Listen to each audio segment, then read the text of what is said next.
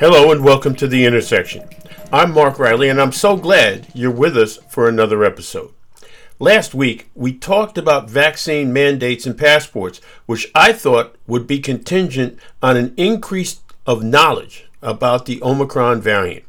Well, a week's gone by, and it doesn't seem like we know much more than we did last week. That would include the scientific community which sometimes seems to be bent on presenting worst case scenarios to both politicians and the public. Meanwhile, the number of COVID cases stemming from Omicron is going up and it's going up fast. That confirms the scientific and medical community's assertion that this variant spreads. How virulent is this strain? Well, it depends on who you ask. One thing, however, is for sure. As news of the Omicron seeps deeper into the population. The public is being told that the best way to guard against infection is to get the third booster shot. That would be the third booster shot of the vaccine, of course. Take up of the third varies widely depending on where you are. In the US, for example, only one third of those eligible have taken up the booster. Hopefully, that will go up. Over here in England, lines for the booster stretch for a good distance in many locations, probably because folks are nervous about being allowed into nightclubs and the like without proof of a vaccination, specifically, proof of the booster. Even in the face of this run on vaccines, Brits are skeptical about their government and the extent to which some in Prime Minister Boris Johnson's staff ignored restrictions last year caused a huge scandal on this side of the pond. Be that as it may, what's making the scientific and medical community so nervous is that Omicron seems to evade the first and second doses of the vaccine. All this contributes to vaccine resistance in some quarters leading up to the Christmas holiday. Not a little of this involves mass confusion about what the public should and should not do. Here are a couple of small examples. And they are small examples, but they contribute to confusion on the part of the public. No sooner did Omicron rear its head than the UK revived its red list and put several African countries on it. I believe it was 11 at its height. Three weeks later, the red list was scrapped, leaving large numbers of people stuck in hotels that they ended up having to pay for. Then there's the 15 minute rule. Until just the other day, people getting their vaccinations, first, second, or booster, had to wait 15 minutes before leaving the vaccination site. Then, poof! That too was scrapped. This has led people on this side of the pond to ask whether the red list and the 15 minute rule were necessary in the first place. In the States, vaccination requirements vary depending on what state you happen to be in. Some states have lax mask wearing and vaccine requirements because politicians figure that's what their constituents want. This, of course, has led to clashes with the medical and scientific communities. Just witness the vitriol aimed at Dr. Anthony Fauci as one example. The sad part is this has played out before. It boils down to health versus the economy. Do you up the ante on restrictions and risk the collapse of whole industries, like, for example, hospitality. This argument will likely go on for as long as the coronavirus wreaks havoc on nations, rich and poor, black and white, enlightened and unenlightened.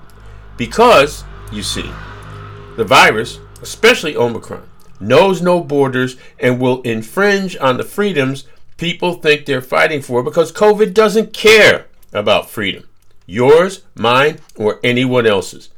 Meanwhile, an appeals court overturned a lower court ruling that blocked the Biden administration from requiring businesses of more than 100 employees to get vaccinated. Requiring to get vaccinated. That would be called a vaccine mandate. This one may wind up in the Supreme Court, but for now, it is a victory for the president. To me, the bottom line is this Will the scientific and medical knowledge of Omicron, along with the vaccines that work, outrun the extraordinary transmissibility of this latest variant? And what of variants to come? Some are saying there may soon be a need for a second booster, as the current one may lose efficacy over time. And what of the public's patience? One more lockdown could be the one where that breaks the camel's back in terms of public compliance. Not a Christmas most people envisioned, for sure. And now comes word that the Netherlands has instituted a new lockdown to last until January 14th. Other countries in Europe, if they haven't instituted lockdowns yet, are well on their way. At least two, France and Germany, have closed their doors to British travelers. Is this the precursor to Europe and the UK being at each other's throats yet again? I found this whole barring travelers thing interesting because the Germans and the French have locked out the British, but they haven't locked out each other. Residents of France and Germany can go back and forth no problem. They seem to be aiming their ire, or aiming their concern, I guess to be fair, at the United Kingdom. Anyone, anyone remember that old Temptation song, Ball of Confusion? The chorus was, That's what the world is today. Up next, how serious is the rift between the US, Russia, and NATO over the Ukraine? Stay with us. This is The Intersection. Happy festive season from Mark Riley and the team at The Intersection.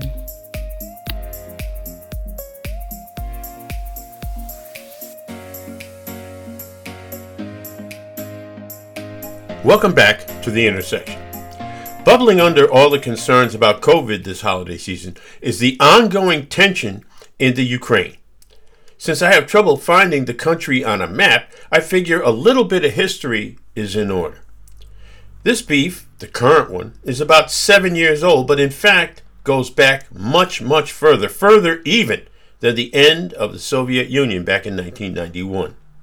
The Ukraine has gone back and forth between governments supportive of Russia and governments that want to westernize and join NATO, the North Atlantic Treaty Organization. The last convulsion was in 2014 when a Russian backed government was toppled in the Ukraine. Soon after, Russia annexed Crimea and began backing Ukrainian rebels in the southeast of the country. Russian President Vladimir Putin has always seen the Ukraine as being in the Russian sphere of influence, if not part of Russia. He began massing Russian troops along the long border with Ukraine.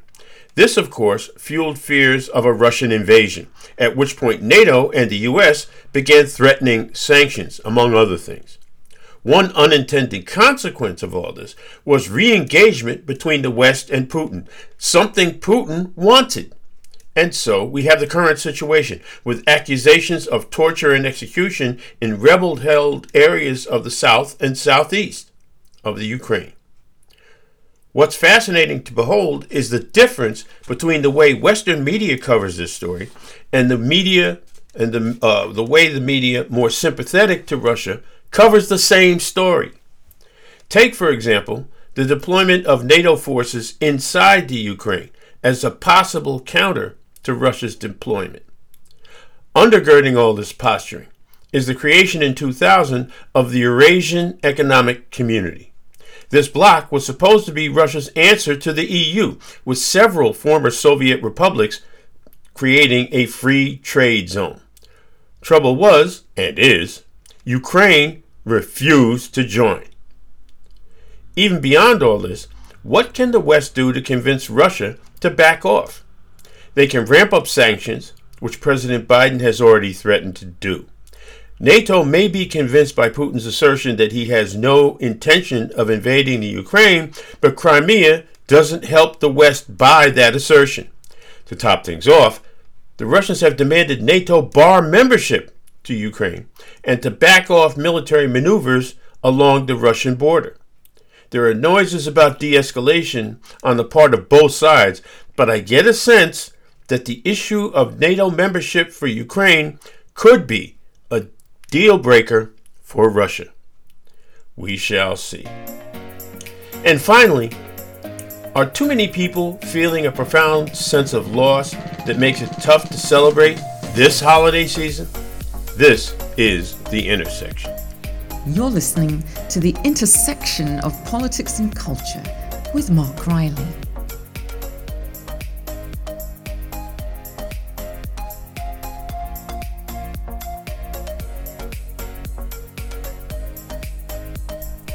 Welcome back to The Intersection. Glad you're with us. Some years ago, a man who mentored me and countless others, a man I loved and respected, the late Percy Sutton, was at an event that I happened to be part of. As was my custom back then, I asked this great man how he was doing. His response stays with me to this day. He said, Mr. Riley, I've been attending too many funerals. Until then, it had never dawned on me that as we get older, we lose friends, loved ones, and yes, even acquaintances who we've spent quality time with in our lives. For me, 2021 marks a time during which not a day went by that I don't read about people who passed away. Sadly, passed away. Some of them it was simply their time. They had lived full and productive lives. And people say, you know, people pass away, what, 85 or older, they say, you know, that person lived a full life. Unfortunately for me, a lot of this happens via Facebook. It's, it's not to mock or uh, denigrate Facebook. It's just that I wake up in the morning, I go to Facebook, and somebody in the States, because I'm five hours ahead, I find out that somebody in the States had died the previous night. As the year went on, the feeling of loss when I read about a person dying became even more pronounced. It was driven home to me in May when my beloved brother Norman passed away. I'm still not yet over that sense of loss. That loss combined with the feeling of being trapped by COVID has made it difficult for me to get into the holiday spirit. My dear wife, the executive producer of this podcast, has worked very hard at making our house a celebratory monument to Christmas. She's put up beautiful decorations of lights that people stop and look at on the front of our place. And yet, I can't help that this holiday is missing something. It's not for want of effort on my wife's part, that's for sure. If Facebook is any judge, I'm not alone. Many of my friends have put up posts expressing the same kind of melancholy I'm feeling. There have been mitigations, of course. We took a night bus tour, my wife, daughter, and I, of London's Christmas lights that was truly uplifting. Yet it looks like we on this side of the pond may spend this holiday the same way we spent the last one isolated, closed off, nervous about going into any indoor space for any length of time. And yet, call me crazy, but I've always been a bit of an optimist. I've now spent two years living in a new country, and my sense of wonder hasn't completely dimmed. I realize my wife's choice of where to live, Brighton, was an enlightened one. This city suits my temperament more than any other British city outside London. I've made a number of health and lifestyle changes that I never thought I'd ever make. I've made a few friends too. And as far as those health and lifestyle changes, I never thought I needed to make them. But I did. I've also kept this podcast alive and hopefully kicking for another year. I've learned not to take for granted the good people I've met in my life, even for a relatively short period of time, or people I haven't seen in decades who I've been lucky enough to reconnect with at this time in my life. There are times I wonder whether I look too often at what I've done and not enough at what I can do in the future. That is, in fact, what's keeping me going and hopefully moving forward. I'm taking the rest of the holiday off, so expect to hear from me again just after New Year's Day. This year's podcasts are dedicated to my brother Norman. Not a day goes by that I don't think of you and wish you were still here with us. Merry Christmas and Happy New Year. Thanks again for listening to this episode of The Intersection. The executive producer of the broadcast is Ms. Kim Jack Riley. Music is by Eric Lund. Until we meet again, please stay well.